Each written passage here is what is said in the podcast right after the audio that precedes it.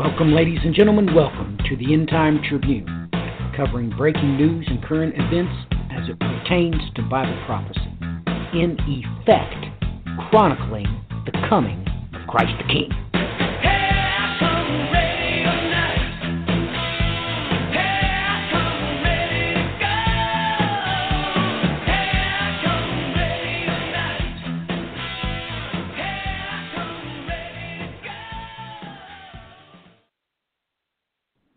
Welcome, ladies and gentlemen. Welcome to the End Time Tribune. This November the 4th, 2017. Ladies and gentlemen, we're going to just do a tribulation talk episode today. I take note that uh, I bring this up because today, one of the groups that I was a part of, I had been a part of for years, and my buddy decided to change the name of the group to the Revelation 12 signed September 23. Well, ladies and gentlemen, of course, changed the name back as the truth sets in. I go over to the originator of this shamefulness. I see that uh, his last post was on September 25th. Then he shared somebody else's post on the 11th. And then today he comes out uh, with a complete and utter distraction. Um, fascist dictators opposed would be locked up, detained, tortured, and worse if America had a fascist leader. Today, liberals, boneheads, have no clue as to what they are living in, expect a day of rampant leftist stupidity at the most. Complete another distraction, trying to get you away from the simple fact that uh, he's trying to entertain you away from him having fully shame the name of the Lord his God. Uh, for example, didn't happen, can't happen, fictional event. Number two, he actually comes out uh, in the videos saying that the sign of the restrainer is actually the sign of the dragon. When everybody absolutely knows that's not what the sign of the restrainer is. But first and foremost, you need to consider this that the Lord your God would never give the woman a uraeus crown. He would never crown her queen of Egypt, not ever. All of Bible prophecy says that we are in Egypt now as slavery. That's, of course, why the book of Revelation comes straight out and tells you that. Prophetically, we are in Egypt and Sodom. So to the left and to the right. It's completely and utterly discredited his association with any ministry. So today we are going to just do some end time talk because things are real, ladies and gentlemen. You need to understand, physically speaking, why God says that He is going to make you gnaw your tongue. That's because you're not going to be able to go into shock. Utter hell is unleashed upon you. Whoever has been cast into outer darkness, whoever has been truly left behind by Operation Eagle's Wings. Oh, you're going somewhere, but you're not going to ascend the heights of heaven. You're not going there. No. The Bible is very explicit on what God intends to do, and that's exactly what's going to happen. He's going to relocate you to a place that is at the end of the heavens and the end of the earth. It's in the special place that we are given hinds feet. What is crazy is, is there is a group that is going to heaven. Many people say that, uh, oh, they're end time evangelists, all types of nonsense, when the Bible actually gives them a name. But of course, you're not going to know what that name is if you don't study the Bible. Now, let me make this clear. If whoever you're listening to or following, if they've only studied biblical eschatological materials written by other people, that don't count. That does not make you a biblical expert. in eschatology. The only thing that does that is studying God's word. That's that's it. Nothing else does. But ladies and gentlemen, the angels will come. They will fall. You need to try to contemplate. The Lord your God has told you this that death will flee from you. You need to try to calculate that in your mind. It's important that we have an in time talk about what the tribulation is going to be like, even though we're not going to be there for those 1,260 days. We're going to be right where God has come right out and told us in multiple scriptures exactly where we're going to be. Now, we might not know the GPS coordinates of that place. The point is that the tabernacle of David is real. And if your eschatology expert don't know what that is, it's because they don't know anything about Bible prophecy. They know what other people have written and submitted and published in the entertainment industry, but they don't know nothing about the Bible, God's holy word. So with that in mind, let us consider what would you do today if somebody pulled that trigger? Why, you're going to pull those pistols and whistle Dixie.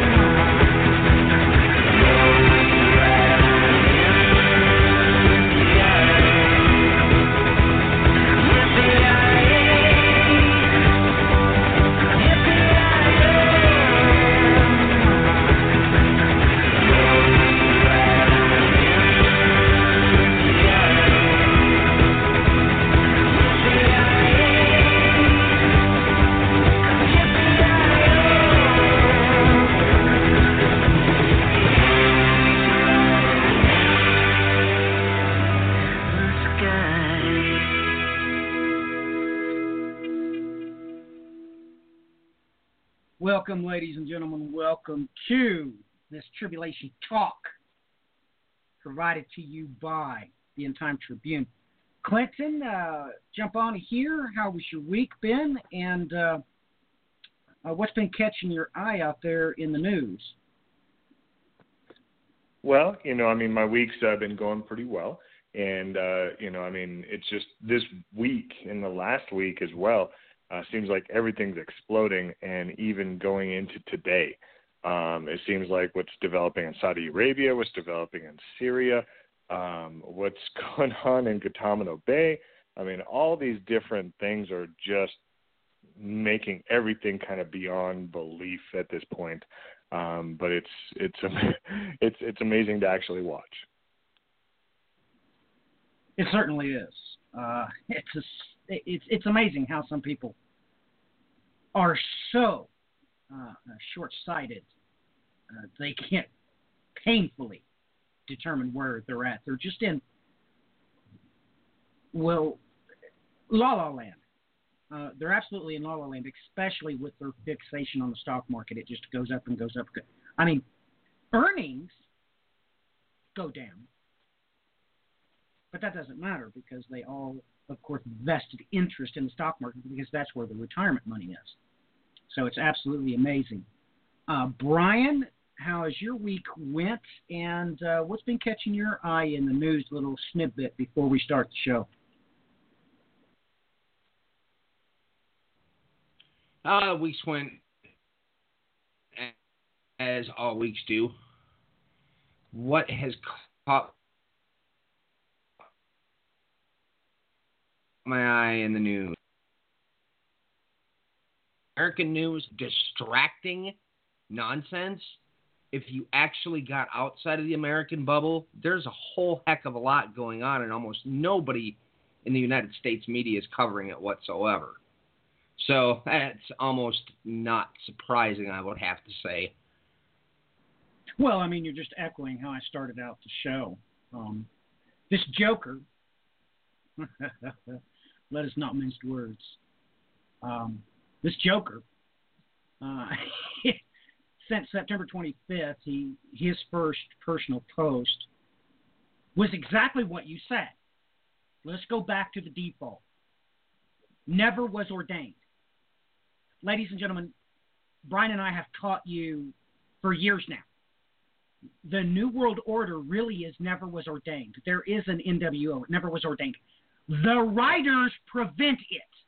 No one is permitted to have a kingdom over the earth until the scapegoats false prophet. It ain't going to happen because that's what God said. So when you see massive distraction like that, he should have had a massive detraction from being blatantly well, deceptive. Never happened. And I told everybody I was going to give uh, these jokers uh, until what? November 21st. I was going to let them have it, but it's already begun in groups and friends I'm a part of. They're, you know, going behind the scenes and changing the name of their groups back. Ladies and gentlemen, that's shameful. That's shameful. If you don't know what the Bible, God's holy word says, sit down and shut up. Or you're shaming him by claiming to have a ministry.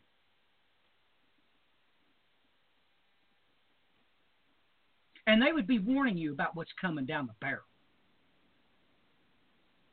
I, I, I mean, it's like you don't believe when God says with his own mouth that his fury comes up in his face. And he shouts out to all of creation, I'm going to tread the wine press alone. You, you think that's a joke? You think that's funny? So, Brian just echoes. He's doing as he has seen done. Entertain, distract. Entertain, distract. It is pathetic. More importantly, let me say it again so you know in your heart of hearts It is shameful to claim to have a ministry and do something like this. That's shameful. The only righteous thing to do is to stand up like a man, okay, and issue a detraction. I mean, especially when God has already give you an example of what he's going to do with his bridegroom in the heavens. Brian and I have covered it exhaustively. Comet Chevy Lewmaker 9 broke into a pearl of 51 strands in the heavens. It looked exactly like what God said he's going to put on the woman in Revelation 12. He says in the Greek, eskephanos. It's a wreath. Comet Chevy Lewmaker Line 9 looked just like a wreath when it slammed into Jupiter. You're going to see that in between the constellation of Virgo and Leo. That, that's what you're going to see a Stephanos crown. Now, it's pathetic. Ladies and gentlemen, look up your history for God's sakes. Of course, the bridegroom got their crown first, and then the bride got her crown, and then they got married. You're a pathetic idiot. You don't know that. And, that, and that's a fact. That's a fact. Only one or two things can be the case. You are deceiving on purpose, or you have been deceived. At any length, you are hereby disqualified from associating yourself with the ministry. Either way. Either way. So, with that in mind, I'm supposed to be checking the switchboard because of massive problems I had last week. Brian has the show. And I assure you, because uh, Brian is faithful, right off the top of my head, when Brian got me in private and blatantly, not overtly, directly called me an idiot because I was wrong. Having no fear of Matthew. No, he fears the Lord his God, so I don't have to worry about what Brian's going to talk about. He's going to talk about what's important. I absolutely have complete confidence in Brian that he's not going to distract us at all because everybody knows I've not had a chance to look over at the news. I just got a, a replacement laptop and just minutes before the show got Skype downloaded. So I have to check things out. But Brian's going to talk about what really happened this week, and we need to try to wrap our minds around what is really going to happen because God has told us. He's told us what's going to happen. So that's what we need to talk about. That's what we need to address. Brian, sorry. Of course, once again, I get a little bit emotional and uh, take up too much time. So, uh, Brian, you have the saddle first. Take us in the right direction. All righty. Well, that's just uh, what is there to talk about, what is there to skip. Uh, United States, obviously, we saw an extreme amount of shaking up once again in the government, but it all really boils back to going back to square one where everything started and they grabbed obviously Mr. Paul Manafort, but I like how other news sources outside the United States is pointing things out. Oh, you mean there was collusion with Ukraine? Because that's really what it comes down to. And everything that's come up thus far in this investigation has nothing to do with Russia whatsoever. It has to do with Manafort's dealings and his crooked money laundering and everything else under the sun. Now, there's a couple of other little odds and ends that go into that, but I'm not wasting much time on that because that's what it is. Is it's nonsense. Now we had a attack in Manhattan, in New York this week, um, where a guy from Uzbekistan drove a car into a group of people, killed eight people, who six of them were Argentinians, and the seventh was from Belgium, and one of those happened to be a Jewish Argentinian on top of it. Now, of course, Trump turned around and used that to completely politicize the event and once again use that for a spot to start going in and altering laws and everything else. Now, the attacker, of course, they find a note in the car where he uh, aligned himself with ISIS, so the story goes. And which, you know, folks, you got to understand the way things work with ISIS. They basically have stated for lone wolves to go out there and start doing attacks, and then they can claim uh, being a part of ISIS at any given time, and then ISIS will turn around and report that they were part of ISIS. This is the way it's been set up since Ramadan. Uh, I think at least two to three years back now is how they've been running everything. So, you know, but that's the overall gist of what happened with that attack. But what's more disturbing there is this thing got more attention with the death of, of eight people, seven of which were not even from the United States, which I found a little bit odd.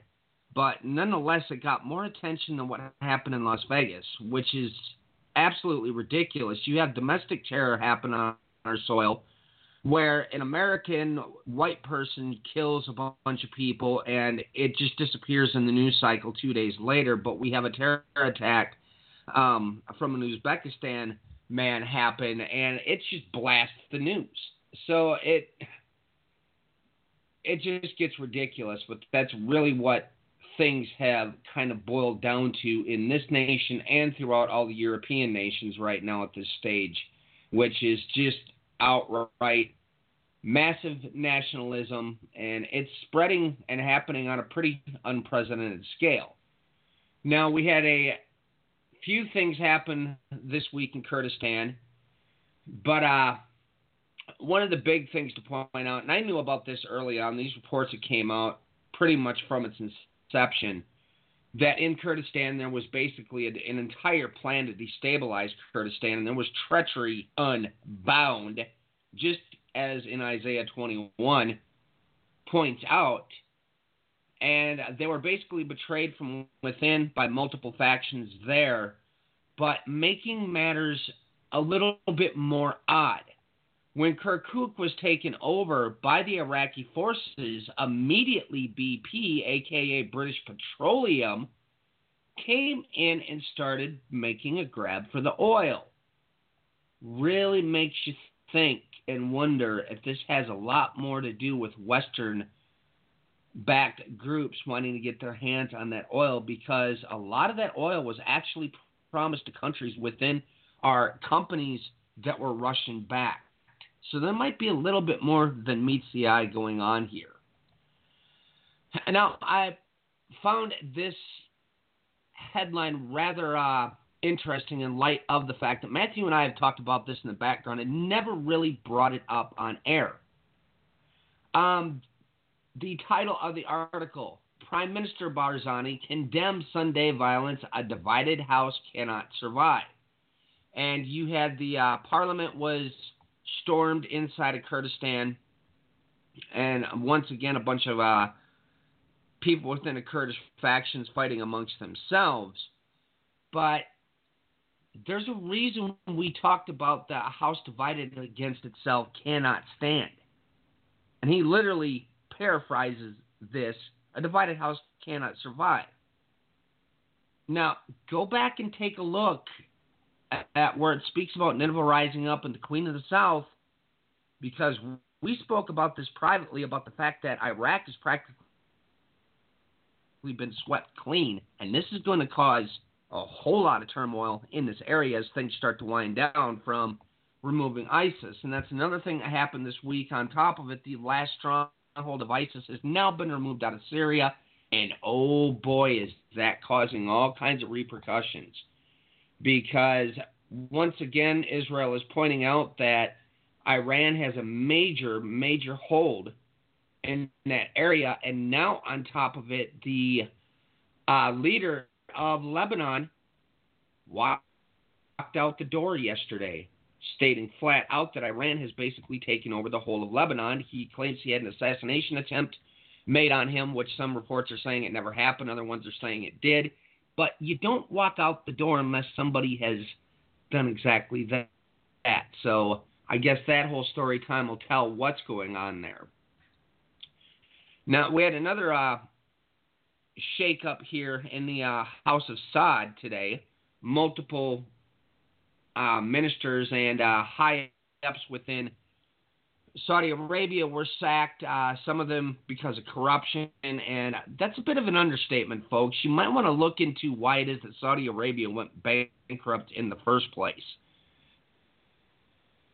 A vast majority of those people that are high up within the king's family, which goes into literally the hundreds upon hundreds. That's how many kids he has, folks. But they basically spend money like it's going out of style, buying great big multi million dollar yachts and everything else under the sun, and just throwing around money like it's nobody's business. So is he trying to make changes to the way uh, things are going on there, where they're pulling all this money basically out of the uh, hands of the people and keeping that system running correctly? time's going to tell on that because this uh, guy that essentially is going to be uh, put in charge of Saudi Arabia, there's a lot of questions about him and where his leanings are, so on and so forth. Speaking of Saudi Arabia, on the 30th, uh, Jared Kushner visited Saudi Arabia unannounced to discuss peace plans. We're not going to talk about uh, linguistic analysis showing he speaks at the third grade level. Oh boy. and the Crusaders up to no good. Let's see here. Had a uh, major Hamas tunnel that was taken out by the IDF this week, and it caused a massive uproar. Now, there's another Islamic group that's basically going by the name of Islamic Jihad that's in Hamas or in Gaza besides Hamas now, and they hit two of those leaders, and apparently, if I remember correctly, one of the Hamas leaders, and immediately you had Iran came out against it, uh, Qatar came out against it, and a few of the other uh, nations did as well, being pretty ticked off that they hit that tunnel. And as Israel pointed out, well, it's a terror tunnel, folks. So do we really have to? uh, come up with excuses for doing that. Let's see here. We have a great big uh, railway line that's uh, opening up between Azerbaijan, Turkey, and Georgia, linking Central Asia and Europe through the uh, Caucasus region, which I don't know gives me kind of rumblings, memories of World War One, the Germans and their railway and why Britain got so mad and started meddling in that area. Now, the Balkans have been all over the news this week. And of course, if you watch American news, you're never going to see it. Had an article come out earlier this week on the 30th stating Bosnia could collapse. Uh, Serbian relations in Bosnia Herzegovina are idyllic at this moment. And that's where the major things keep coming up over and over and over again between Serbia and Kosovo. And it's just nonstop uh, it's coming up here. Uh, U.S. warns Serbia not to touch Kosovo. And basically, what the uh, gist is, is Serbia has more of an alliance towards Russia than it does towards the Western nations. So, of course, they're in there doing what they do and causing all sorts of trouble.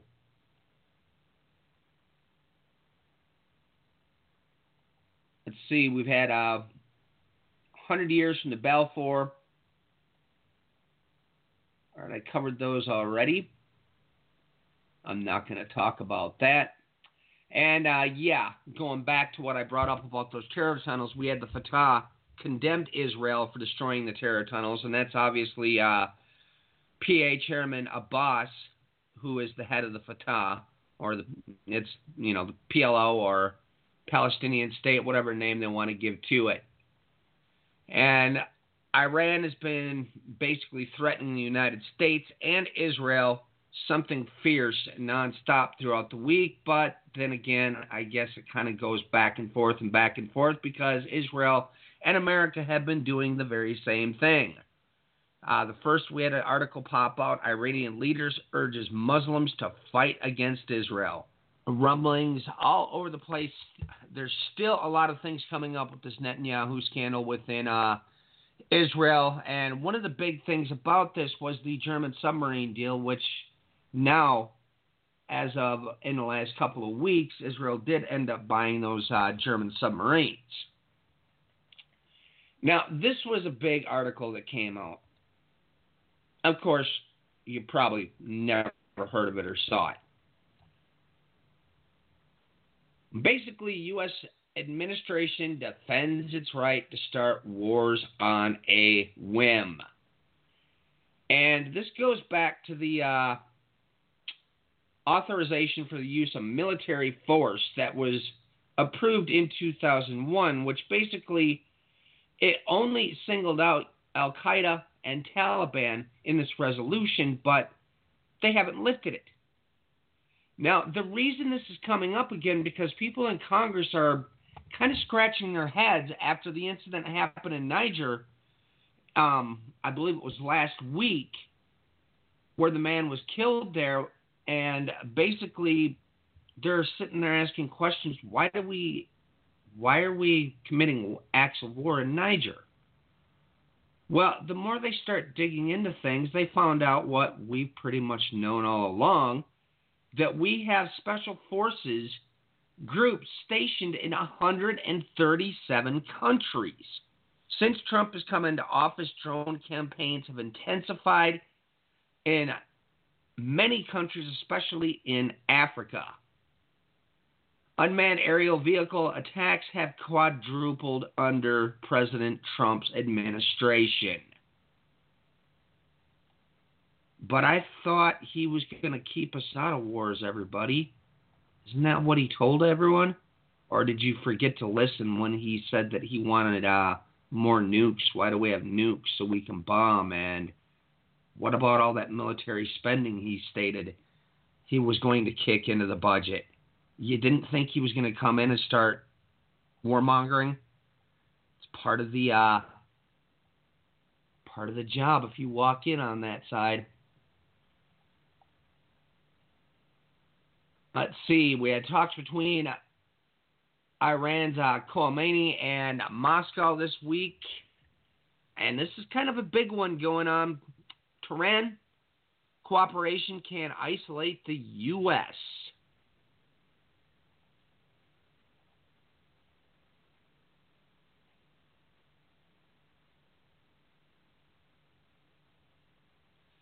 And let's see here. There was massive uh, talks in Afghanistan this week as well. Uh, there's also moves within the trade corridor going on between, uh, let me see here, it's India, Afghanistan over to Iran, where they're bypassing Pakistan, obviously, and that's uh, causing a little bit of controversy going on there as well. Let's see, we had uh, Chinese bomber, bombers made a run near Guam, aimed at sending a message to the United States.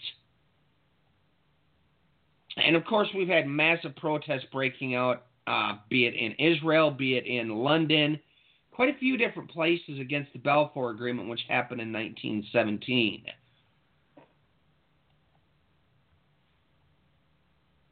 Oh, and that's another big one.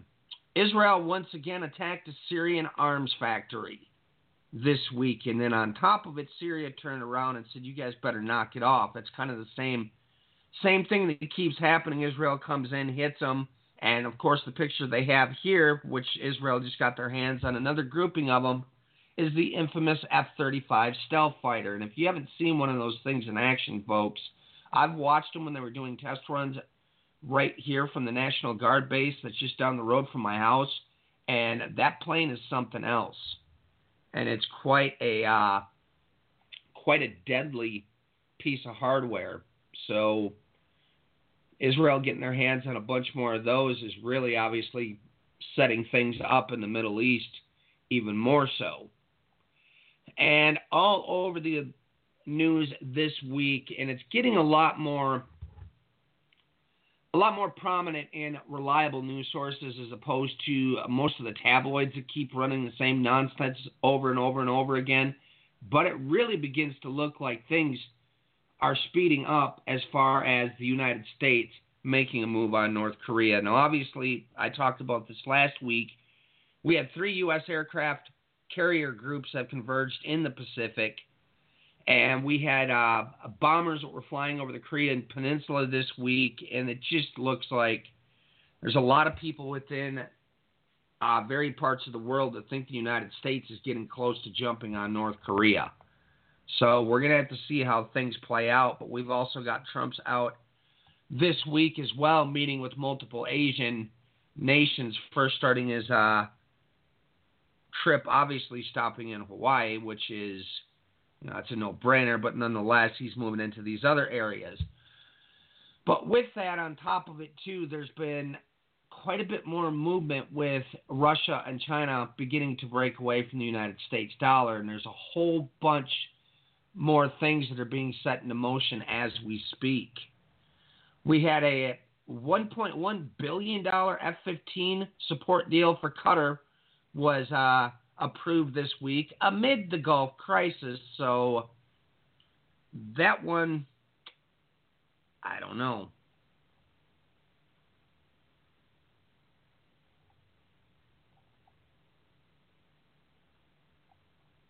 And I think I cut caught a lot of the important ones for the time being here, so I'll just uh, hand it back over to you guys for uh, time. Well, Clinton, why don't you jump jump on here with uh, any comments you have about what Brian had to cover there, bud? Well, well Brian touched on quite a few different items, um, and, and one of the biggest things that I just wanted to elaborate on is, is what's going on in Saudi Arabia and uh, you know the the the whole lineage in Saudi Arabia is the king is supposed to give the power to his brother, um, and that was changed earlier this year to where the brother was put on house arrest, and the power is given to the son.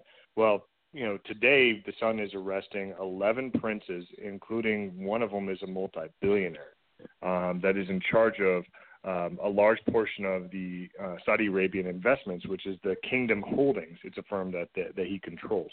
Um, so this is this is pretty big. Uh, what's going on in Saudi Arabia that happened today.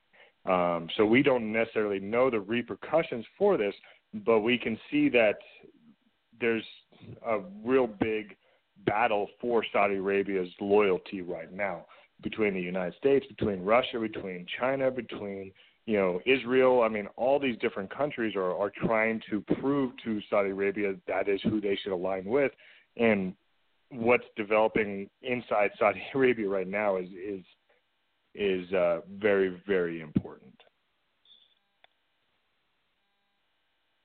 Well, there's one thing that he brought up that that I must talk about, ladies and gentlemen. Let's let's really take a look at this. This is from uh, BBC.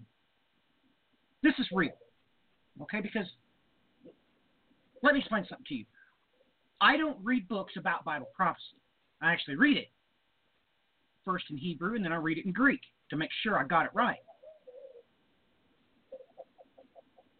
Now, Brian covered his headline Lebanese Prime Minister Hariri resigns, saying he fears assassination plot. Do you even have a remote clue as to why he would fear an assassination plot? Well, he mentions it here in the article. This is a direct quote.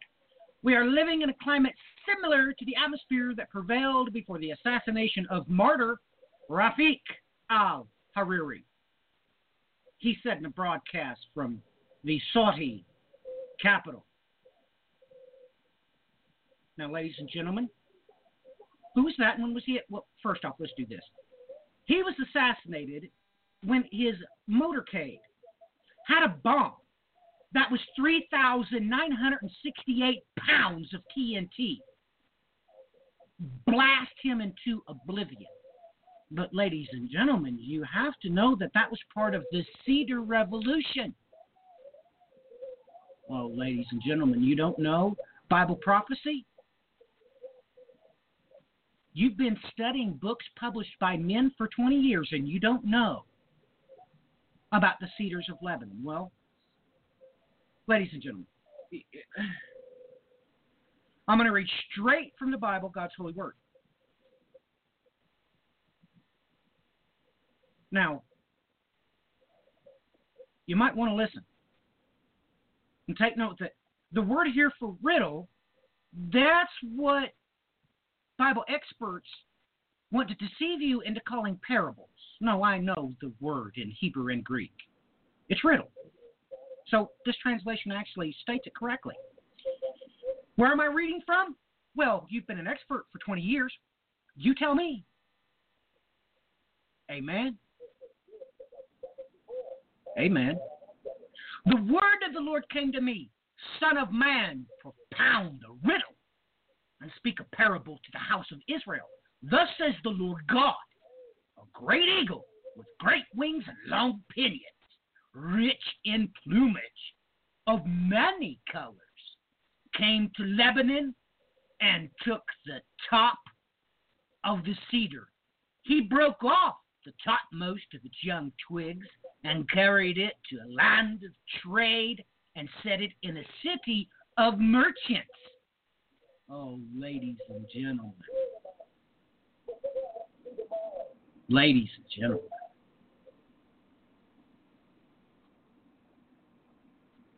Then he took the seed of the land and planted it in fertile soil and placed it beside abundant waters. He set it like a willow twig and it sprouted and became a low spreading vine. Oh, ladies and gentlemen, ladies and gentlemen, everything this says, uh, oh my goodness, um, you have no idea, ladies and gentlemen. You, okay, let's do this. Think about what happens when the Assyrian crosses the Euphrates. Keep in your mind east. Brian and I have exhaustively, exhaustively taught you this. I'm going to read a single verse from a different chapter. I made the nations quake at the sound of its fall. When I cast it down to Sheol, and with those who go down to the pit, and all the trees of Eden, the choice, the best of Lebanon, all that drink water were confronted in the world below from the English Standard Version.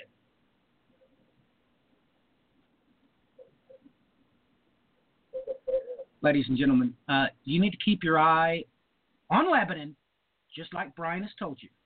And you need to realize that he made references to the Cedar Revolution for a reason. And by the way, I just read a very, very, very few short verses that tells you exactly what God's going to do. It's not a fantasy. It's not a hypothesis if you are academically accredited.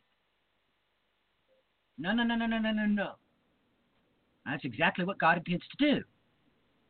He makes himself perfectly clear in the Hebrew and the Greek exactly what his intentions are and what's going to happen and why. He talked about the seed being transplanted and yeah, yeah, that's actual Bible prophecy. That's what that is. So, that's my comments. I know that Brian covered a lot, but today I'm being a little bit overly zealous, I think. So if I talk about the other points that Brian brought up, I will clip Clinton's time that he should be paid. He is due honor. So before I ramble on too long, uh, Clinton, jump on here and uh, talk about whatever topics you'd like to, or cover what news caught your attention, uh, whatever seems best to you. Uh, but any type of end time topic will do. So the saddle is yours. I shall ride last. And believe you me, the Lord my God is with me. And when I ride, I will ride for glory. Just so you all know that as soon as Brian gets done, comments on what Clinton had to say, if you don't want your conscience pricked, I suggest you turn it off. Because the Lord my God, He blesses me coming in, and by God, He blesses me coming out. Clinton, the saddle is yours. you know, every every day uh, or every show, I should say, um, Matthew's always asking when uh, do you think the start gun is going to happen? When someone's going to pull the trigger? Um, we we may be upon that right now. And and the reason I say that is what's developing in the Middle East right now.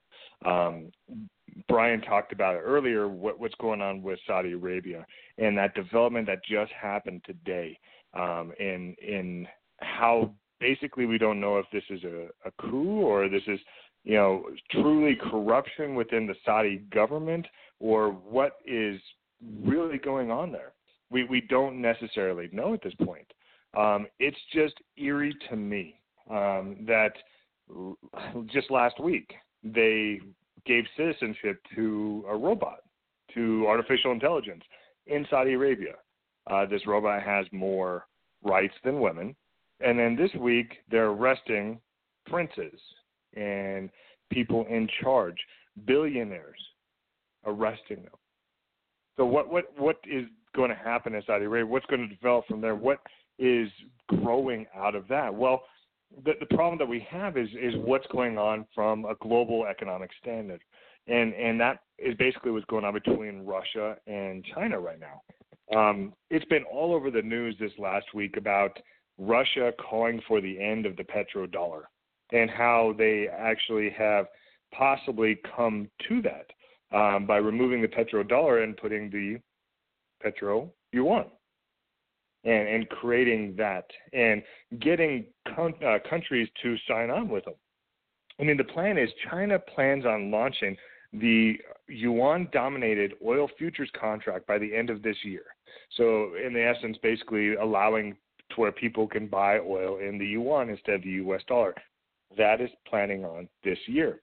Now, th- this is an article that came out of RT, and and in this article, it goes through and it says Beijing's scheme aims at shift trade in the black gold from petrodollars to the proposed petro yuan, which benefits China by making its currency more attractive internationally and provides greater energy security. However, the bigger winners may uh, may well be in Moscow because any decline in the dollar status severely dilutes Washington's ability to wage economic war against Russia via the sanctions.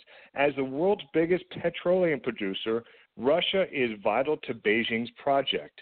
And in turn, as the planet's largest crude importer, the most sizable economy, China is the only country with, with the heft to challenge Americans' financial hegemony. So basically, China can't do it alone. Russia can't do it alone. So they are joining forces to basically attack the U.S. dollar. And, and they plan on doing that later on this year. So so the only hitch that they're going into is they've gotten countries, say Iran, Indonesia, Venezuela, um, numerous other countries are already lined up to join in with the BRICS nations, join in with the transfer from the dollar to the yuan. These countries are all in. The only one that is the question mark, the, and it's the most important one, is Saudi Arabia. So that makes what's going on in Saudi Arabia today even more important. Because for the longest time, for as long as I have been around, Saudi Arabia has been on the side of the United States, has been in, you know, bed with the dollar, and, and the reason for that is well, it's it's a, been a beneficial trade. You know, the the United States was able to live beyond their means by using the inflated dollar and having the entire world buy oil with the dollar, and the Saudi Arabia they had a guaranteed buyer. You know, so it was a perfect trade. Now that Saudi Arabia is up for grabs, and the entire world is moving to the east, moving to China. Does what's happening in Saudi Arabia today does that indicate any kind of change whatsoever in their policy towards the dollar?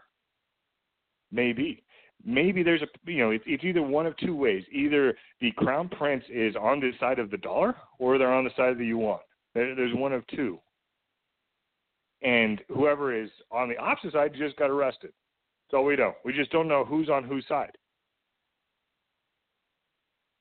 Well we may have an indication in what's also going on in the middle east.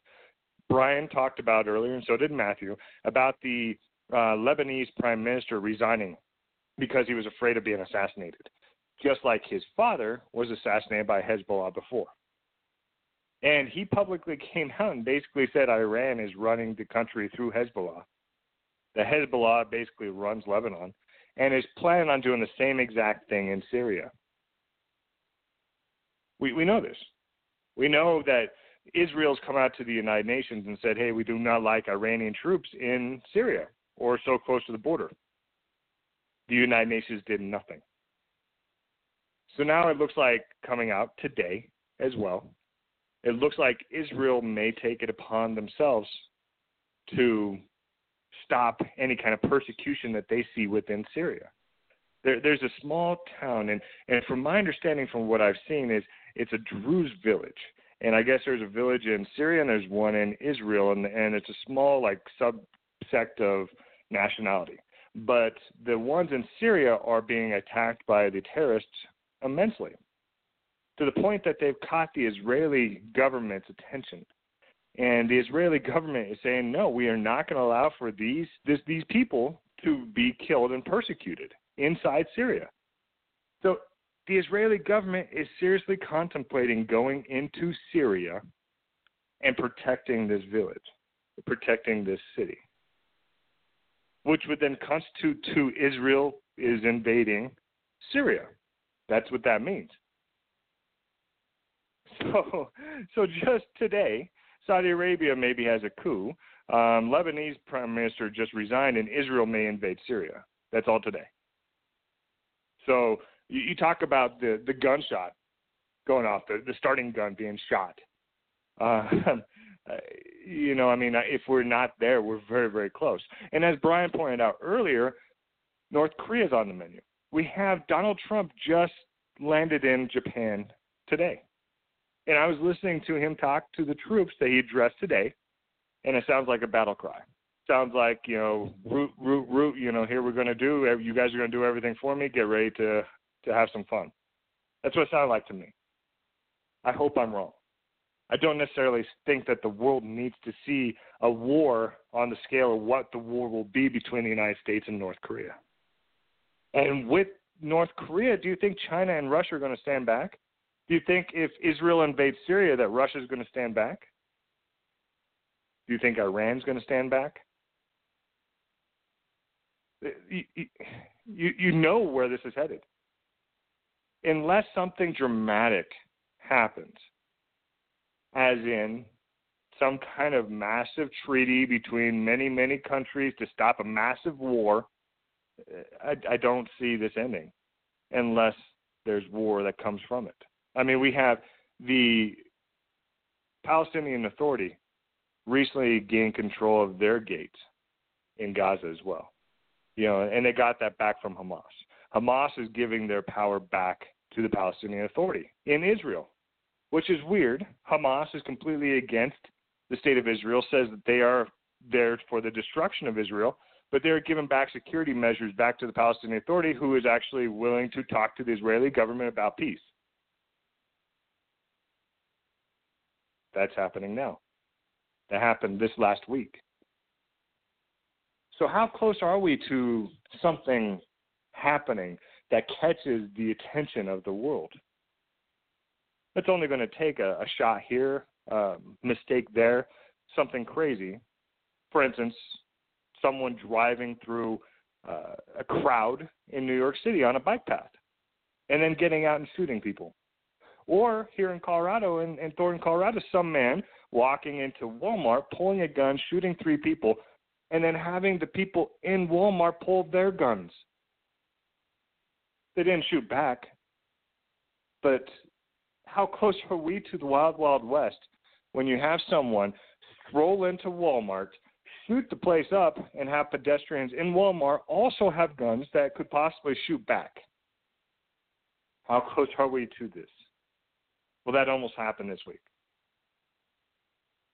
We also have Guantanamo Bay being brought up on a massive scale by the President of the United States in a way that is eerie, is scary, considering what is actually happening in Guantanamo Bay. You know, for for those of you that are not sure what is going on down there. But basically, the core system is kind of this quasi core system that we don't necessarily know exactly what the rules are because it's in between international law and military law and civilian law, and then you got the Patriot Act mixed in. So it, it, no one really knows what's going on.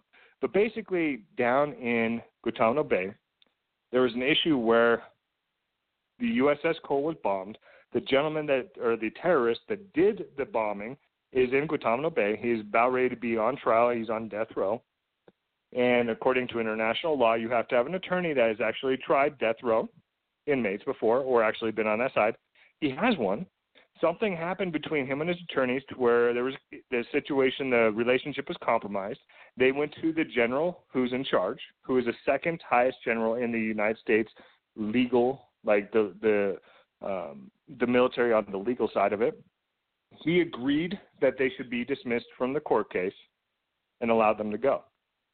The judge in that case then tells the general that he needs to force these three civilian attorneys back to court.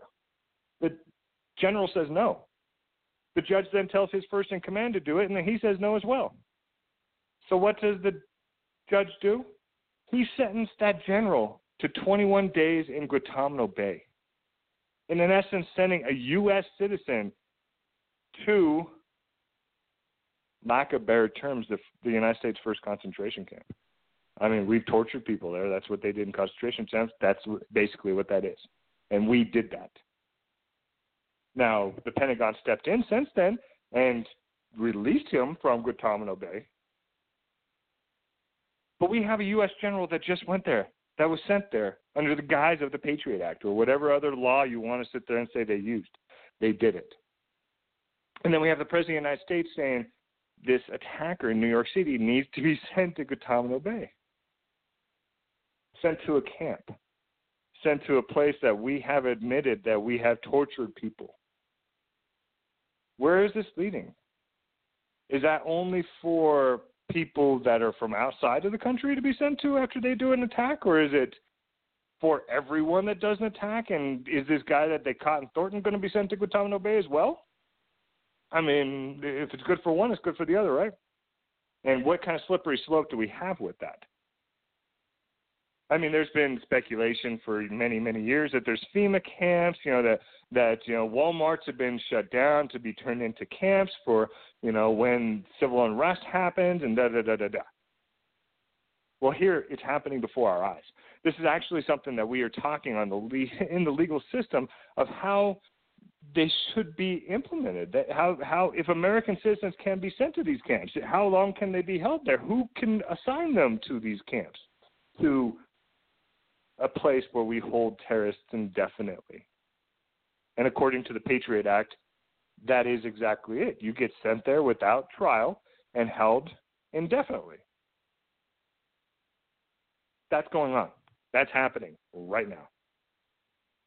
And what are we doing about it?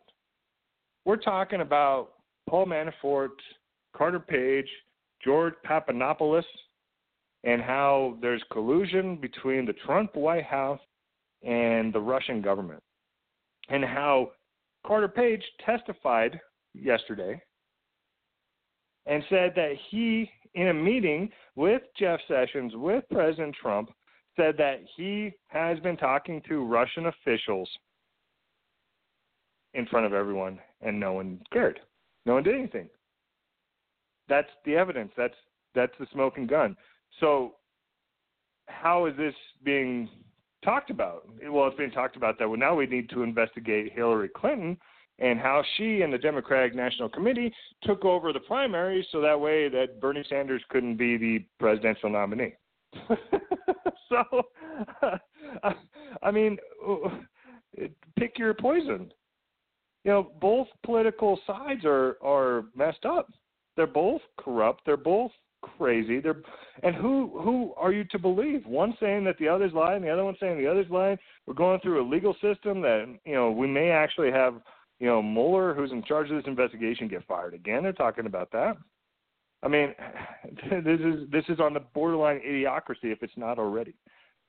And what's the long term effects of of this issue of what's happening? We we don't have a clue of what this is going to do to our country. And if this collusion is correct, and according to what's going on, is they were looking into Jared Kushner now, who is the son-in-law to the president of the United States. We also know that his son, Donald Trump Jr., has also released emails admitting to the same meeting.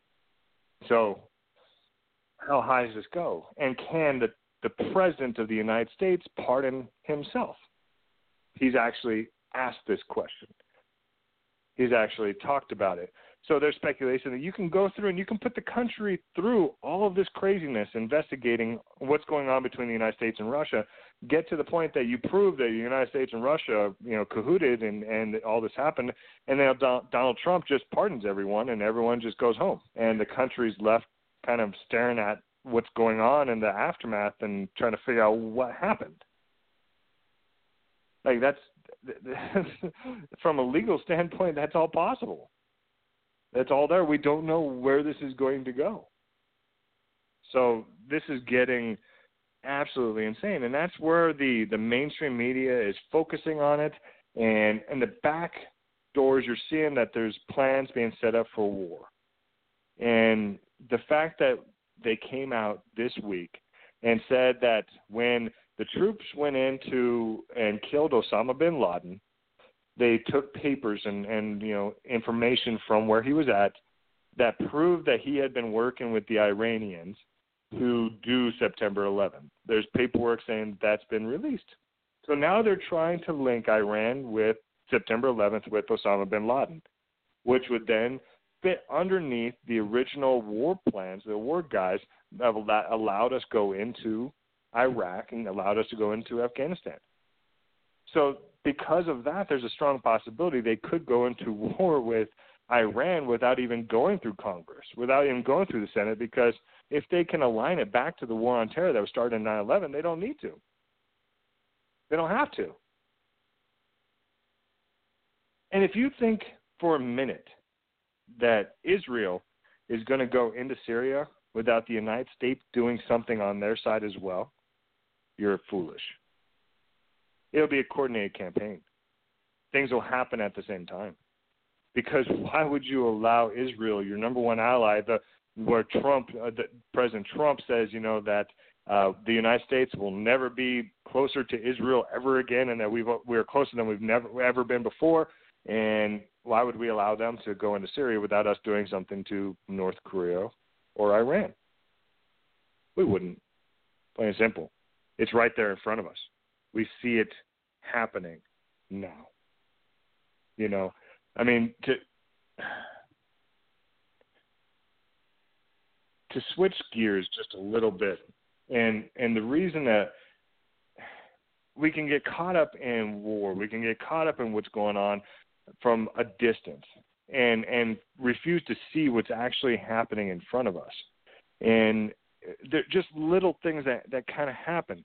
You know, I mean, earlier this year we had the nuclear option, which was, you know, which had never been used in the United States before, which was if there was a tie in the Senate, then the vice president would then make the tiebreaker. He would vote and and that would be the the decision. And the first one was in the Supreme Court justice for Gorsuch. That was his first time he broke a tie. Well, this last week he did the same thing as well. Um, he, he broke a tie in the Senate, which made it so that way individuals don't have the ability to go to arbitration to try to go after these large companies um, and the large banks, like the banks and the insurance companies and the and the credit cards. Um, you can't go to arbitration. You can sue them, but then you you have to put up the money to do that. So it basically just puts all of the emphasis on the the individual um, putting up the money instead of having like a mediator that would allow them to talk without having to go through the court system. That right there, Pence overruled that, so that way you can no longer do that. You have to go through the court system. And it's just another one way thing to just take away the ability for the the individual, the small person that doesn't have a lot of money to protect themselves. And I mean this this is just building on kind of this system that is uh, in essence, a, a slave system. I mean, you look at what's going on in Japan. Um, they have people that are dying from overwork, that are um, working, you know, 15, 16, 17 hour days, six days a week. They're passing out in on subways, um, just falling down on the street, just falling asleep um, because they're working so much. Um, and there's being reports that up to 900 people a year are dying from exhaustion from being worked to death in Japan. But yet they, they're not getting paid anything to be able to actually enjoy the fruits of the labor. They're just working to the bone. They're just working to till they die. Um, and that's you know that's fine and dandy for the people that are on the top that don't have to go through that system. And that's exactly the system that we have. You know, just this last year, the the billionaires, the people that are the ultra rich, their wealth in this last year swelled and grew by six trillion dollars. Just as last year. You know, and they have a fifth of the entire world uh, world's wealth, and that increase was uh, twice the gross domestic product of the of the UK. Just these individuals that are multi-billionaires, and th- this what, what's happening is we are seeing the, the biggest wealth concentration since 1905. And and we know from what happened in history that before when we had major companies that were kind of controlling everything where all the money is being funneled to the top is those companies then kind of restricted economic growth. They took everything from everyone.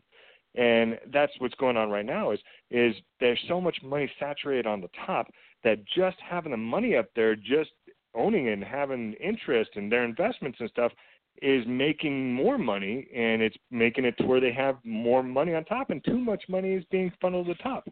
I mean, the, the International Monetary Fund has come out to Western governments and said the top 1% need to stop making money.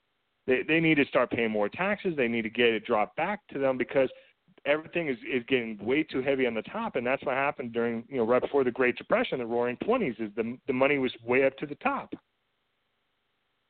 and it's going to crash if they don't do this.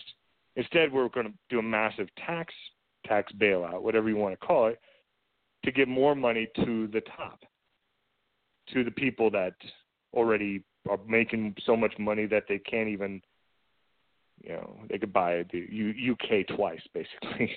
um, and so we don't need to necessarily need to have all that money being funneled up in the top, but that inequality is causing it to where people are starting to get disheartened, starting to get beat up. Um, credit card debts are going through the roof. Um, there was a report that uh, showed that um, over um, over half of the uh, Americans are living paycheck to paycheck. I mean, this is not a system that is set up for a long term. This is a system just to squander everything that's coming through, and we need to we need to be prepared for this. I mean, we have just just to to give an example, in India, India went through an issue where they they basically outlawed uh, some of their cash earlier in the year, and it caused massive crisis in, in India. And well, they're having a massive bailout. They just did a, a 32 billion dollar bailout to their banks, but this only shows up 12% of all the loans. There's actually 150 billion dollars worth of bad loans that India has. So they just did 32. So they're going to end up having to do the the remainder to just get it out. So this this just this portion is just kind of limping it along just to kind of make it seem okay, where it's not necessarily bailing it out. So the United States is not the only country that is debt ridden that is in this issue. Most of Europe is in the same way. And this is what happens when you funnel everything to the top percent. Everyone else goes broke. So before I hand it over back to Matthew, um, biggest thing that I can see is is pay attention to what's going on in the Middle East. Um, what's happened today is is unnerving, and it may develop into something very, very, very quickly. So, Matthew, I'll hand it back over to you. Well, ladies and gentlemen, we are at the top of the hour, a little bit past. It's time for our break, but I want you to consider this what the Lebanese Civil War was all about. You have to understand. Well, let's just talk about the massacre that every know, everybody knows about of Sabra and Shatila, where 3,500 Muslim civilians were killed by the Lebanese Maronite forces. See, they're not telling you the truth. I love how they give people names. Ladies and gentlemen, the Civil War was the Christians against the Muslims. The Maronites, they are the Eastern Orthodox based Christians. That's what really happened. And by the way, you need to know this that um, on October the 23rd, 1983, an explosion ripped through an our American barracks in Beirut. Now, the first thing that comes to your mind how did we have barracks in Beirut? But this is true. 220 U.S. Marines were killed and 18 Navy sailors, three Army soldiers, and 58 French peacekeepers and six civilians. You're sitting there scratching your head. Well, I never listened to the Bible when it said to watch for the shaking tops of the trees of Lebanon. Ladies and gentlemen, your hero was president then. You don't remember? Yeah, that was Reagan. The actor? I'm sorry. Did I hurt your feelings? I said actor. He was an actor. And oh my goodness, all that blood on your hands, you American Christians.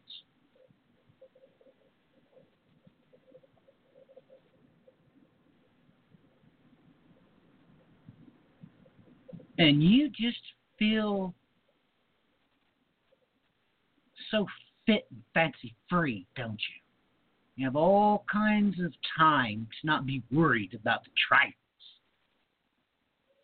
of Assyrian Christians.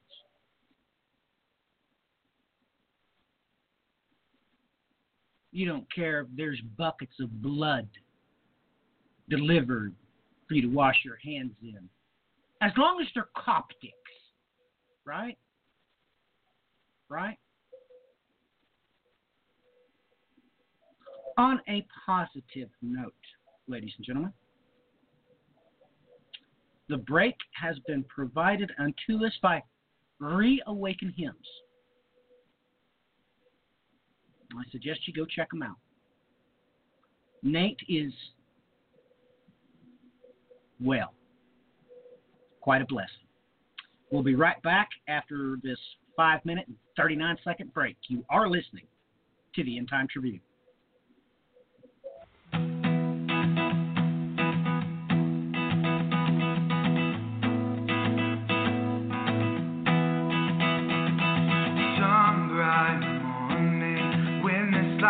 Life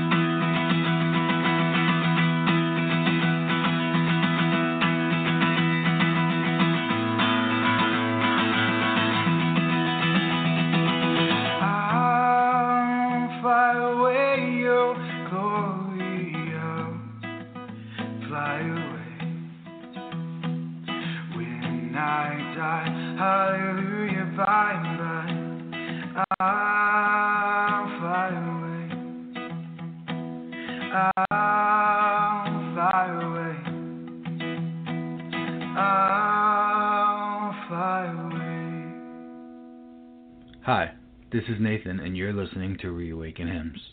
For more information and hymn resources, check out my website, www.reawakenhymns.com, or find me on YouTube at Reawaken Hymns.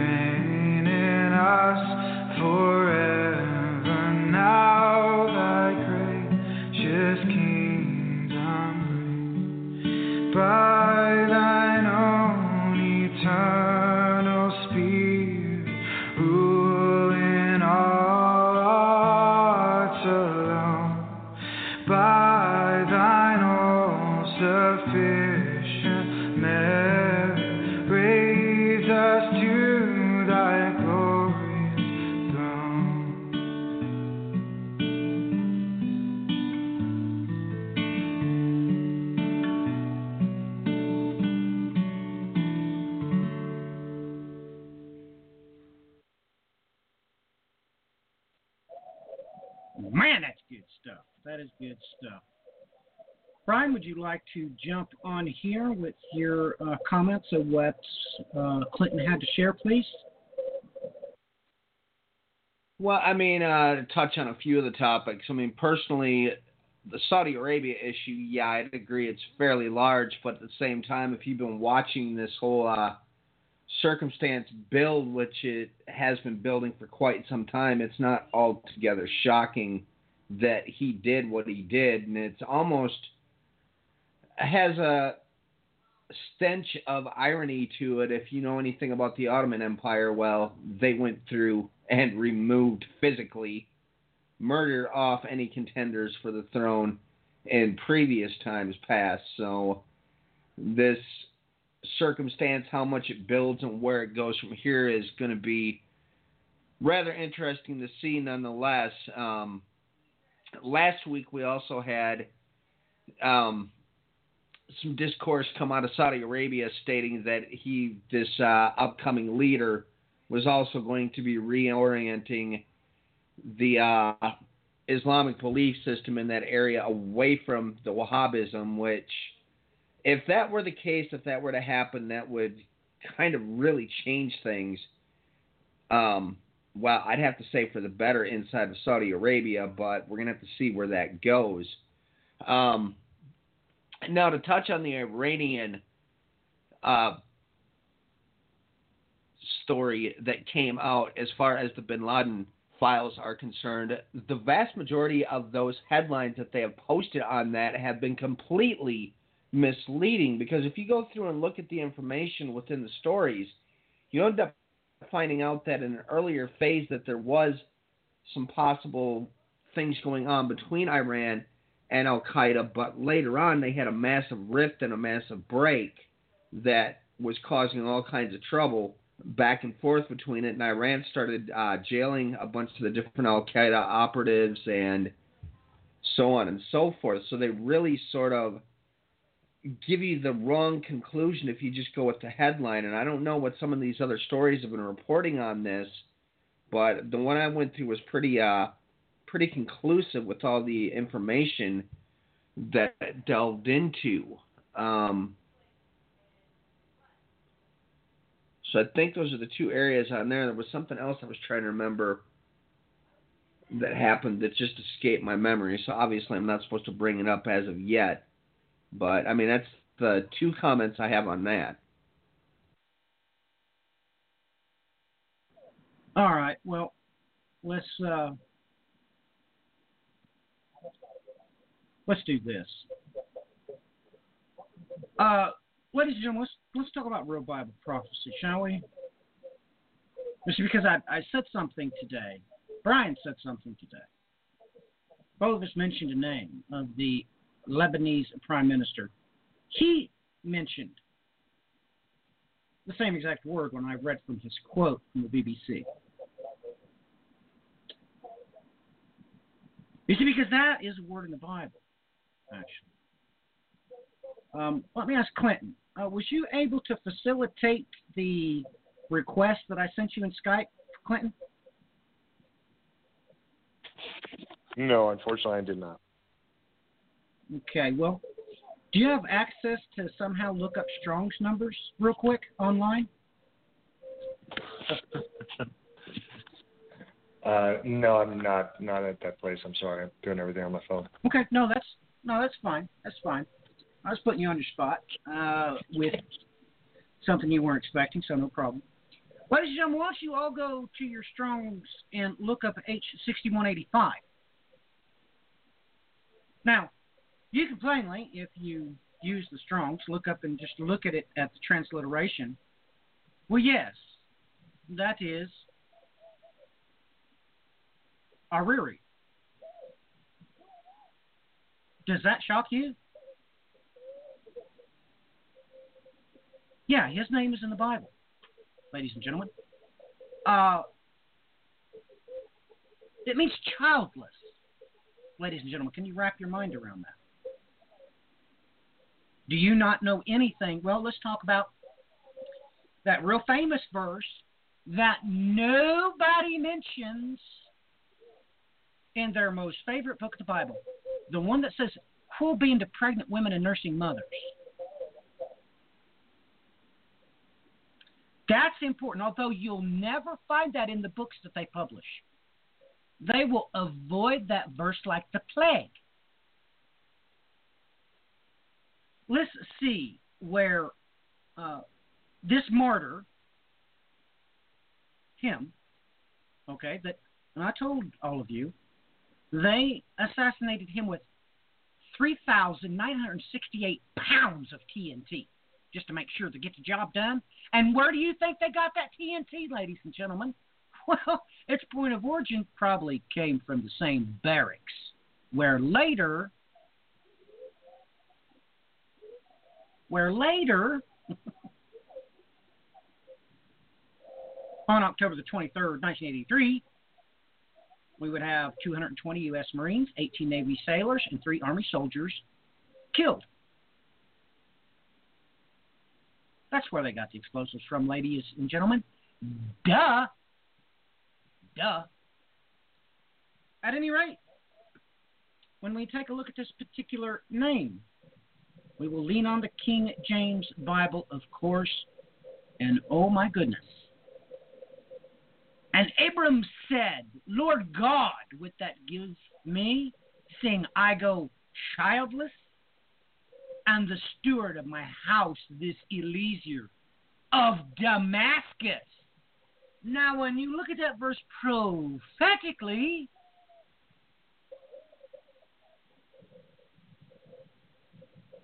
uh, let's go back to the history books. Okay. How many countries were involved with the Lebanese Civil War? First and foremost, Syria. You all didn't know that. You didn't know that God told you that way in advance. That's because you're too busy reading, you know, these authors' books. What they are. They're not eschatology ex- experts. You read their books about the entertainment industry. That's why they never told you the ramifications of Hariri getting assassinated, of the new prime minister being Hariri, him saying uh, something is not right uh, with the Taif Agreement. Do you know what the Taif Agreement is? You don't, do you? Because you've been reading Arthur's books and and you've been facilitating them going to Waikiki Beach for vacation and cruises. That's what you've been doing. You haven't been reading Bible eschatology. You can only find that in Hebrew and Greek. It's the only place you can find it. So the prophetic ramifications of that is off the charts. Now, this brings the ramifications of what I told you earlier, read from that other chapter, which I didn't tell you where it was. This facilitates about his seed being spread. So listen, you need to listen, it's very important. Leviticus chapter 20, verses 20 and 21. And if a man shall lie with his uncle's wife, he hath uncovered his uncle's nakedness. They shall bear their sin, they shall die childless. And if a man shall take his brother's wife, it is an unclean thing. He hath uncovered his brother's nakedness. They shall be childless. Ladies and gentlemen, just so you know, I'm not going to go into the details because you're too attached to uh, published authors. But the author of life just gave you fantastic details about the false prophet, just so you know. Ah, yes, where the rubber hits the road. Jeremiah chapter 22 and verse 30. Thus saith the Lord, Write ye this man childless, a man that shall not prosper in the days, for no man of his seed shall prosper sitting upon the throne of David and ruling any more in Judah.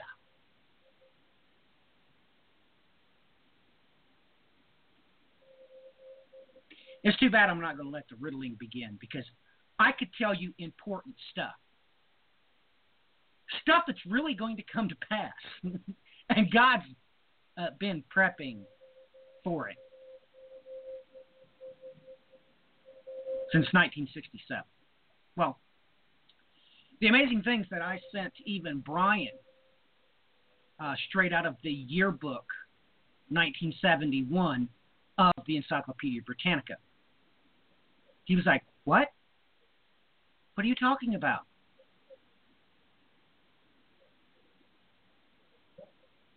The joining of governments with Egypt. Everything that happened is right there, but nobody knows about it now. God has been prepping for this for quite some time. It's just that you didn't know it. You were too busy being entertained, being told that, uh, oh, I don't know, the locusts in Revelation are Apache helicopters. That you can really defend yourself against the Fallen with bullets.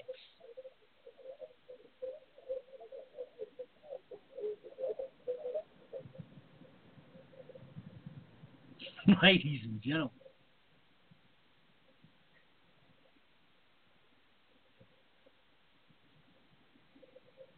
Ladies and gentlemen, it's sad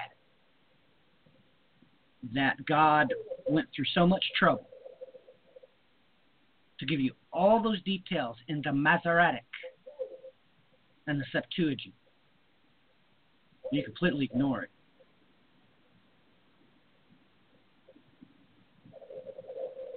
I mean, you talk about cunningly devised schemes. Do you know where that comes from? Do you, know that's in the Bible, actually?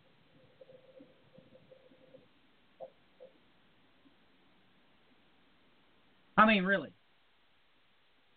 I'm worried about one of them, though, because I had a dream about them the other day. I actually went to go see him at a prophecy conference in Mansfield, Ohio. Yes, I did. I sit in the balcony, of course. Me and my witness did. Ah, yes. Just so all you, just so all of you know, he used to be a manager at Microsoft. oh my goodness, is he a professional entertainer? He don't impress me. That's for sure.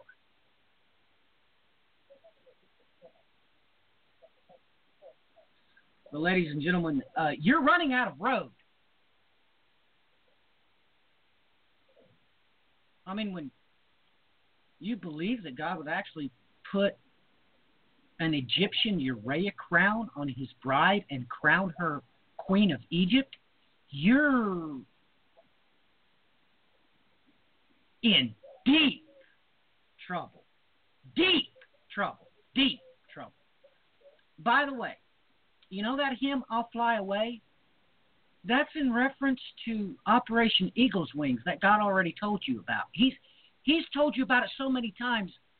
It's stupid to think he's going to do anything else.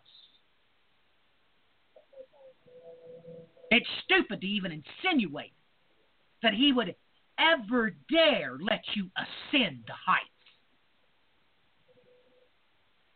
But yet, that's what you actually think. That's what you really think.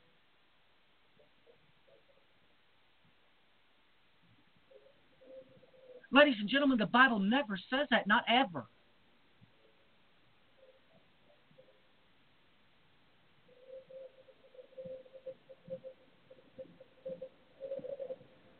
You know, you need to shake these distractions off of you really quickly.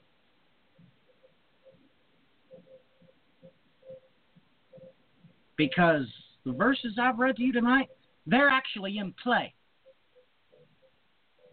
And guess what? Meshech is not Moscow. And academics laugh at Christians that say that. They think you're stupid. They actually laugh at American church academia. They actually laugh because the people sitting in the pews are dumb enough and gullible enough to just sit there with the, you know, deer in the headlights look on their face as their minds are numb. Your your mind numb.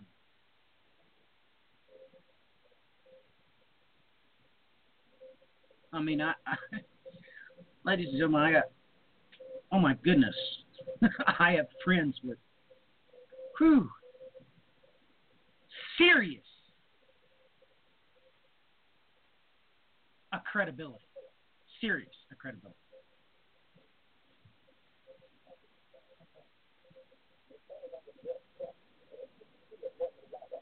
And every time I score, I correspond with them, they always say the same thing. Well, you know, we've been praying for you.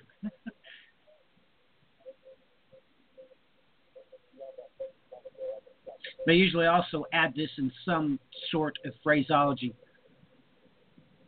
I'm sorry for bugging you, but can you take a look at this verse for me?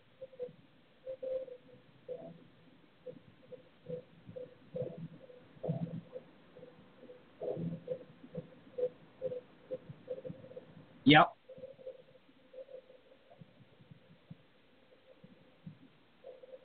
You all are in serious trouble. Most of you have entertained yourselves to death.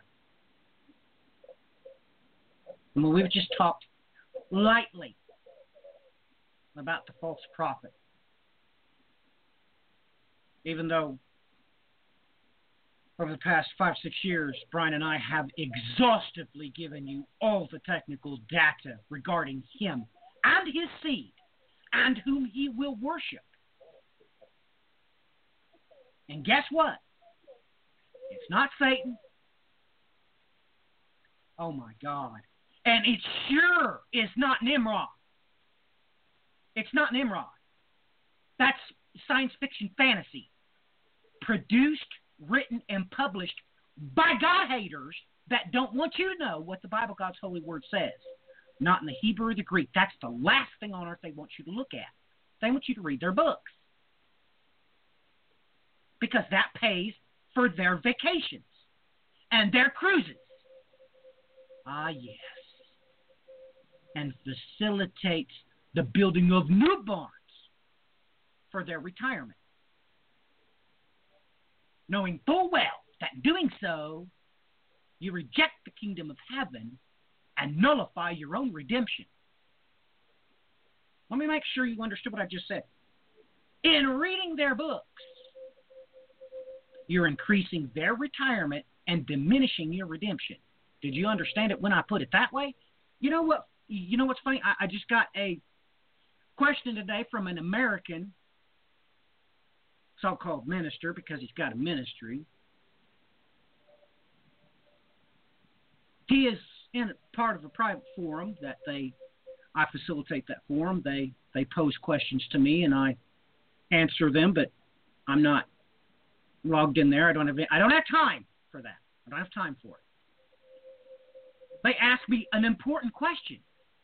Well, Matthew, what what was the type of coins that was paid to Judas? And I marveled after them. Who told you to ask me this question? That's a real question. Ladies and gentlemen, he sure fire didn't get paid in Roman coins, did he? Oh, ladies and gentlemen, don't you know there was only one currency that the priest would have had? It would have been the holy half shekels. They responded, Well, we checked our libraries of all the uh, Bible prophecy books we got, and we can't find no reference to that. Well, of course you can't, ladies and gentlemen, because they don't want you to know it.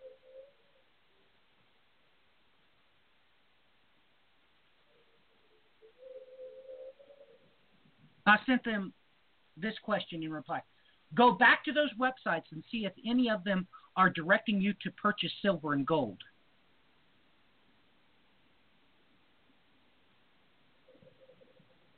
They have as yet to respond to me. I wonder why.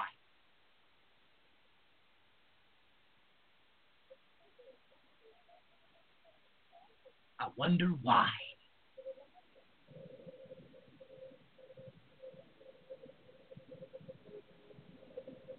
So, let us switch this back up. Uh, let's see, how much time? Oh my goodness, we're down to four minutes, I believe. I did it again. Rambled on way too long. Uh, Brian, uh, your comments on what I had to say, or an additional topic. We can spread off in a new di- direction if you want to. We have uh, some overtime. Um, we've got 18 minutes left in this stream, so uh, your turn, buddy. Jump in the saddle. Well, something of note that you brought up concerning uh, this uh, H6185, I believe. My eyes are a little off here. Um, where it comes up in Genesis 15, like you brought up, Eliezer of Damascus. You know, folks, it's important to take notice of things that happened during the Iran Contra scandal. Um, March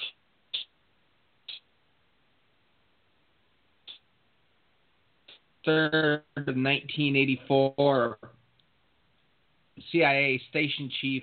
I, this article states it was a group called Islamic Jihad, but most of the books that I've read on the topic out there basically mention that he was held by Hezbollah. Now, of course, everybody's going to think immediately that Hezbollah was answering to Iran, but that's not the case. They were answering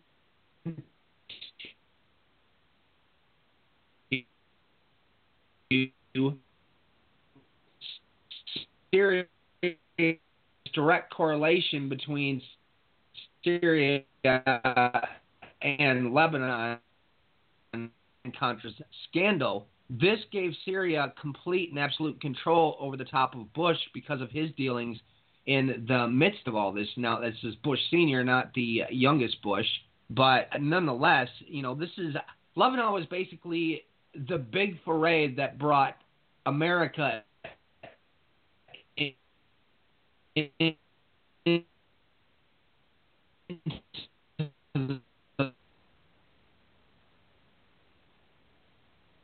fray of the Middle East. That's where everything started. You know, I just thought I'd point that out, and it makes you wonder once again back to square one. Who's Hezbollah really answering to? Because you know, there's an article that just popped here. Let's see if my internet will actually work. And uh, the Kurds are pretty ticked off right now with the United States to the point where the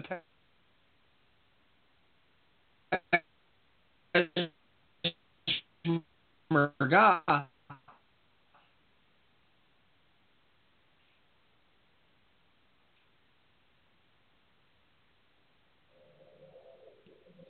Brian, I hope you this your week statement. we're calling for them to get out of Iraq. Uh,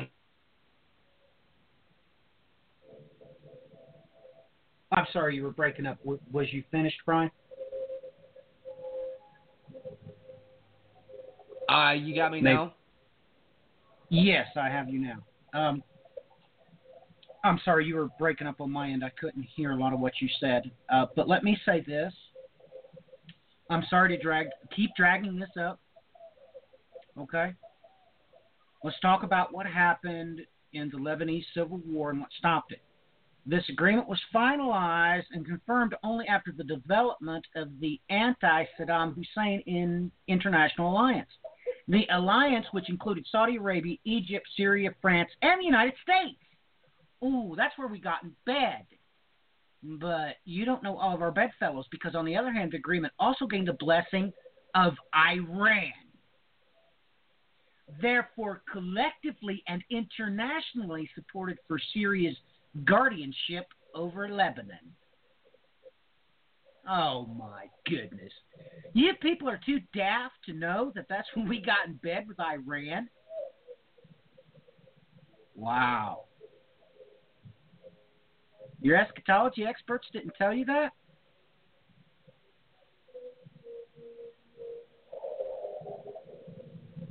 Ah, wonder why not. Well, that's right. They were blaming everything on the Pope, right? You were just fixated and fascinated with the Pope. I mean, let's think about something for a minute. Do you actually think that the Antichrist would actually feed more human beings every single day than anybody else on this planet? Oh my gosh, you're an idiot if you don't know that. Ladies and gentlemen, the Catholic Church feeds more hungry, shelters more homeless than any organization on the planet. And you actually think the Antichrist would do that?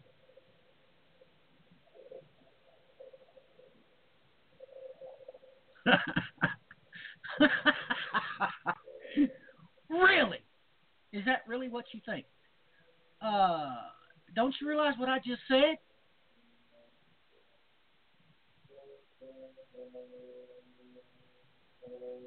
What's the matter? Cat's got your tongue?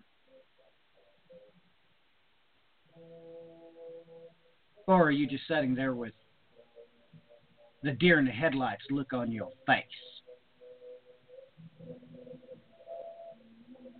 Clinton, your comments and whatever topics you want to bring up next, please. Well, you know what's happening in Lebanon and Syria um, is is crazy. I, I've been watching Assad um, like a hawk for a long time, and and his confidence is building drastically, um, and and that's not a good thing considering he just won the civil war. He's he's gained control of pretty much the entire country. He has Russian, Turkish, and Iranian and Hezbollah troops inside his country, all on his side. And now, you know, from what you just pointed out with the Lebanese civil war, you know, Syria has been kind of using Lebanon as a proxy anyhow, which is also what Iran has been doing through Hezbollah through Lebanon is is basically just having a proxy. So we have two very hostile countries on the northern border of Israel, and Israel getting very very about what's going on. And uh, another point, um, I agree with what you said about the Catholic Church about helping uh, as many people as they do, and and you know people look back and look at the the history of the Catholic Church and and the evils that were done in the history, but then you can also see the the goodness that is being done as well. And you know, I do think that the Catholic Church has a massive role to play. And some people are, you know, speculating that the Pope is more kind of the Antichrist versus actually here to actually help. And I think that we will learn and see exactly what that role is as things develop. But I agree with your stance that, that the Catholic Church definitely does help a lot of people in, in this current time. Well, let's look back at history. What did the Nazis do with the Catholics?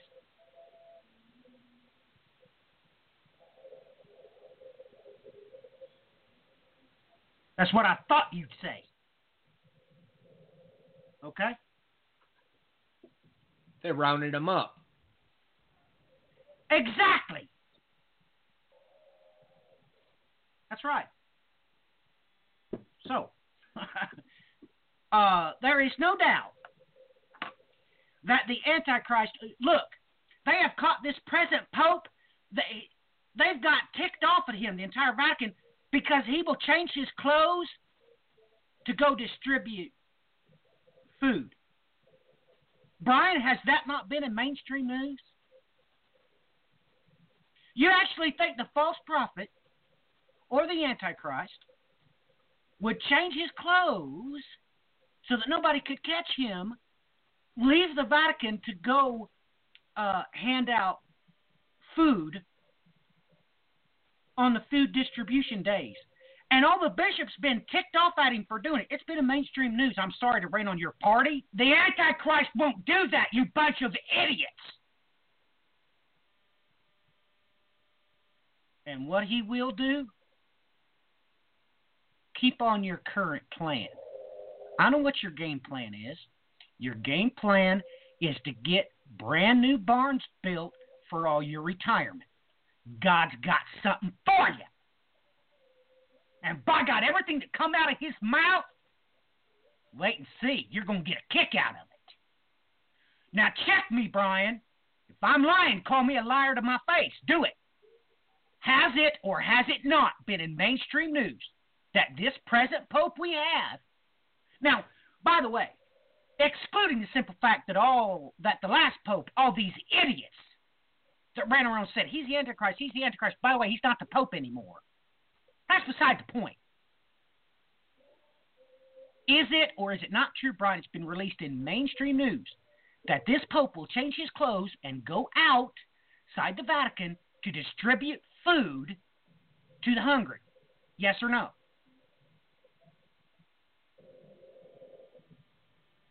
Yep. And these idiots think that that's something the Antichrist would do. That's pathetically stupid. So, my associates in academia are right in feeling sorry for me that I have to deal with American Christianity.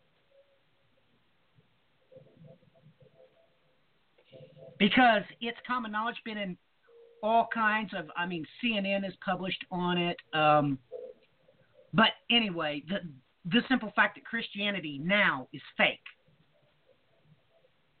Uh, That's common knowledge. Um, let me check this news article. I was doing research on this today for my son because he's got a history report that he's got to do. And it better be jot and tittle.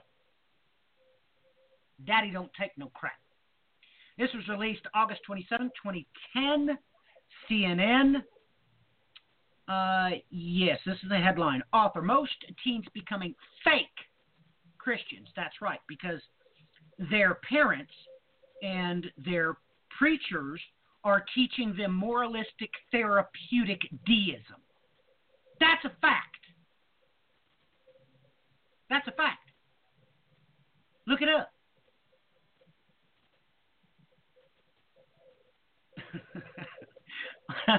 I'm reading.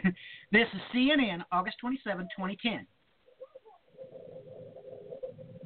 This is the God haters' opinion of what's happening to the church. Author More teens becoming fake Christians.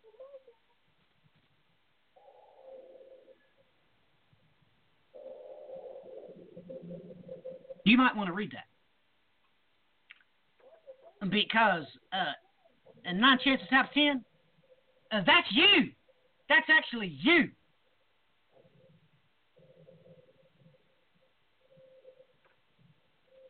So,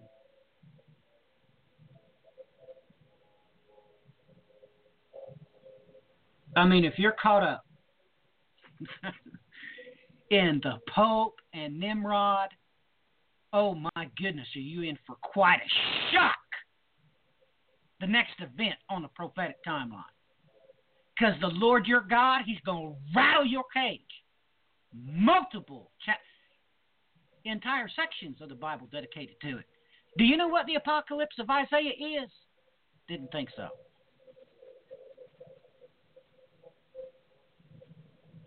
Y'all probably familiar with the six seal event, right? Oh, you're going to have your Selah moment.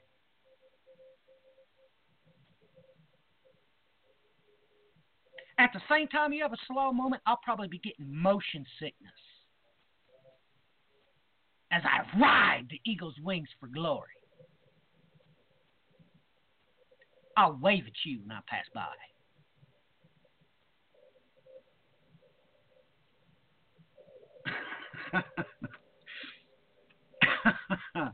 oh my goodness, I've had too many smart Alec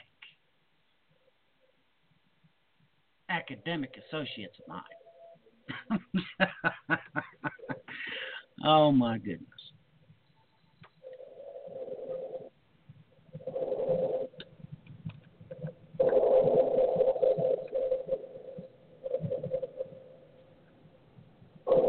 You know,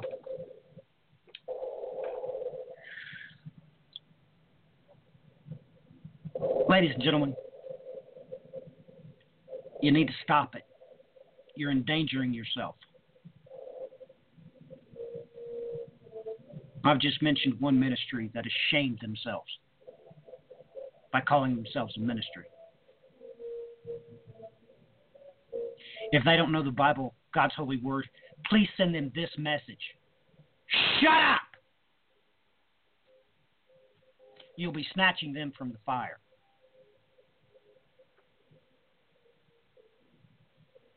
Because you don't run around saying that God said something when he did not. You do realize that the Bible, God's holy word, does talk about what God's going to do to those people that say he said something that he did not say. So if they're not telling you and give you de- detailed knowledge of what it is out of one side of his mouth, which is Hebrew, or the other side of his mouth, which is Greek, you need to tell them to shut up and snatch them from the fire.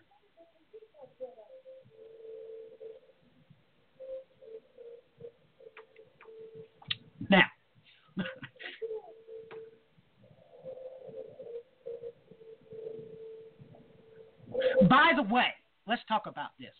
Let's talk about all the atrocities that Calvin did. Let's do that. Why don't y'all do a study of that?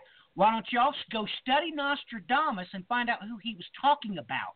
Do you know he was talking about Calvin because he was there with him in the very city? Watching it as Calvin ordered children to be whipped in his theocracy? You didn't know that? Of course you didn't know that.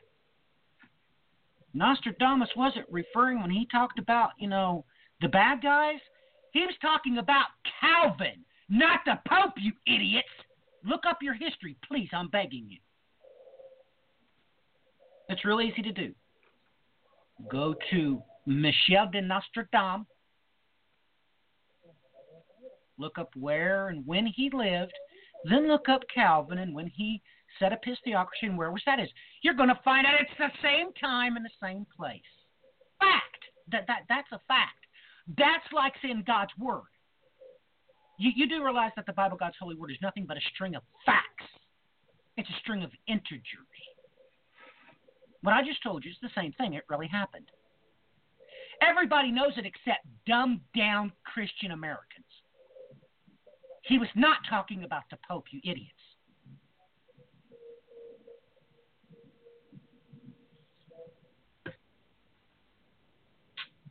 60 seconds till we are in overdrive.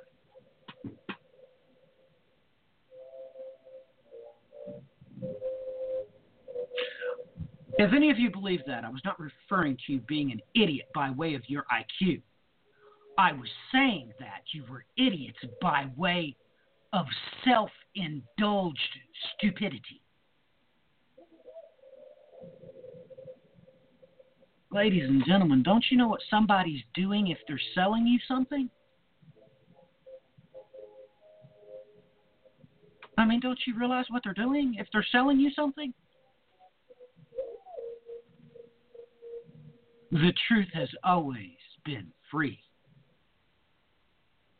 There is no profitability in the facts, ladies and gentlemen. There's no drama in it. That's why you can't make money off of it. Duh. That's why they call their college by the term liberal arts. but Americans don't get it. That's funny. Well,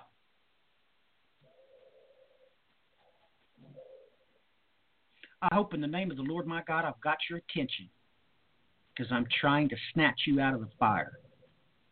I'm trying to get you ready for what's to come.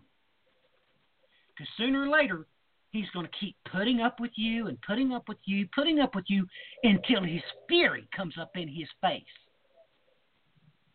And just so you know, the Lord Jesus Christ don't have anything to do with the next prophetic event on the timeline. Oh, somebody's coming back. But it ain't Jesus next. Oh no.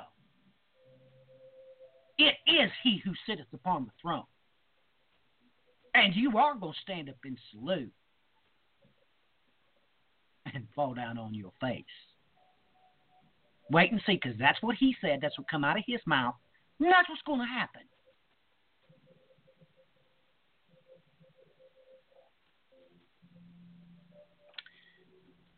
Brian, um, I don't know, perhaps perhaps it is apropos, shall we say, uh, to end the broadcast here. Um, but your your closing thoughts and comments, and you can just we can continue on if necessary. Uh, but Brian, step in here and um, right my keel, shall we say? I think I'm listing a little bit to starboard, shall we say? Um, so, Brian, you're uh, the mic is yours for a few, I guess. Um, topic change, whatever.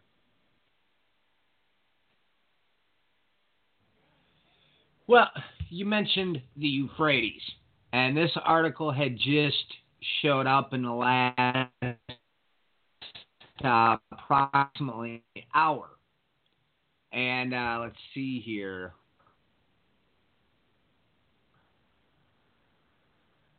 Title of it from Radah is advisor to Iranian Supreme Leader U.S. will fail to it says here in paragraph dividing Syria Euphrates River under its control. Valenti's her came out and basically told everyone what we already knew that America and Saudi Arabia were behind the start of the Syrian civil war. Or, not rocket science. I've been saying this for years, folks. It was obvious when it followed after the exact same as they did in Iran, which has been declassified as well for everybody to see. But why is that important? Well, folks, maybe you want to take a look about what it says in Isaiah 7, verse 20. In that day, the Lord will shave with a razor, hired from regions beyond the Euphrates.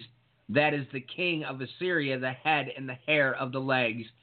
And it will also remove the beard. Where did it say those uh, troops, U.S. troops, are stationed? Oh, yes, east of the Euphrates River.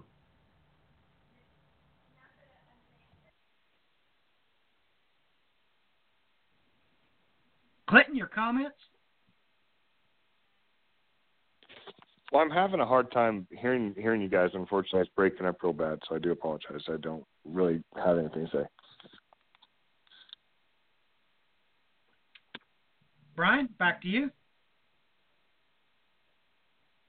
Yeah, I'm tending to wonder if we're all having connection issues tonight or what, because I've been sporadic in and out and in and out and in and out as well. Um, you know, a, a, few things to bring up here on top of it as well. The new tax bill that they're trying to push through, they managed to squeeze the Johnson Amendment right into it, where it therefore makes uh, political grandstanding legal inside the churches now. Not that anybody was following those laws, because from day one, when I started walking into a church uh, back in 2001, that's all they did was push politics, and that's all everybody did was talk about the Republicans. So well, now they're legalizing it, which is rather interesting. And on top of it, I saw uh, a statement from somebody I came across here that recently uh, linked up with me on the social network, and I just had to shake my head. Um, you know, after the uh, attack that happened in Manhattan, he threw out a comment about build the wall and then referenced Isaiah 60 and couldn't. He brings up that that's talking about revival when, folks, it's quite clear in broad daylight. It's talking about the time when there's a new heaven and a new earth, and the Lord will tabernacle with us. So. Okay, stop the bus. Just, You're going to have to send me that, that article. As is atypical, a whole lot of nonsense. Uh, it wasn't an article, it was a comment. Really? Really? Well, we're going to have to talk about that later, aren't we? Well, I guess Clinton is having trouble hearing both of us, so maybe we should uh, go ahead and close it out. Uh, Brian and I might do a special broadcast tomorrow on what just came out of his mouth. Really? Really? That sounds just about like the worshippers of the Republicrats would say. yeah, I said that. I ain't sorry for it. And yes, the sky is blue in my world. So, uh, Clinton, jump on here um, with your goodbyes and your websites, uh, please. You know, everyone, it's uh, always a pleasure to be here with you, and, and thank you again for your support. Uh, easiest way to find me is uh, you can go to my website, clintoncowatch.com, um, or you can find me on Twitter. Um, my handle's at clintoncowatch, and I try to post all the news articles that we talk about on the show on the Twitter account. And you can find me on Podbean um, under the Diligent Watchman on the pod broadcast as well. Thank you again, and may God guide you on your journey. Uh, Clint, one more thing. Did you get that email I sent you with uh, the request? You asked me for a request, and I, I sent it to you an email. Did you get it? Yeah, I did, and, and thank you again for sending that to me. Good stuff, huh? Oh, it's it's absolutely amazing to to see the the growth of the broadcast is absolutely amazing. It's it's mind-boggling. Um, Brian, get on here with your goodbyes and uh, your websites, please.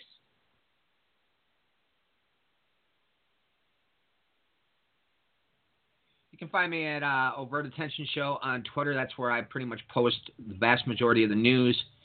OvertAttentionShow.com. And if you need to email me, you can do that at thebandsofTime at gmail.com. Thanks for joining us. God bless.